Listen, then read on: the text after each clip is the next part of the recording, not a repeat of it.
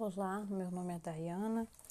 É, e os artigos me deram a percepção da necessidade de aperfeiçoar o nosso saber.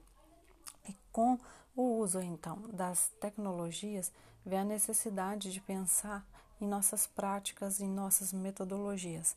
E em meio, então, a esse contexto de pandemia, para um fazer docente capaz de romper o tradicionalismo educacional.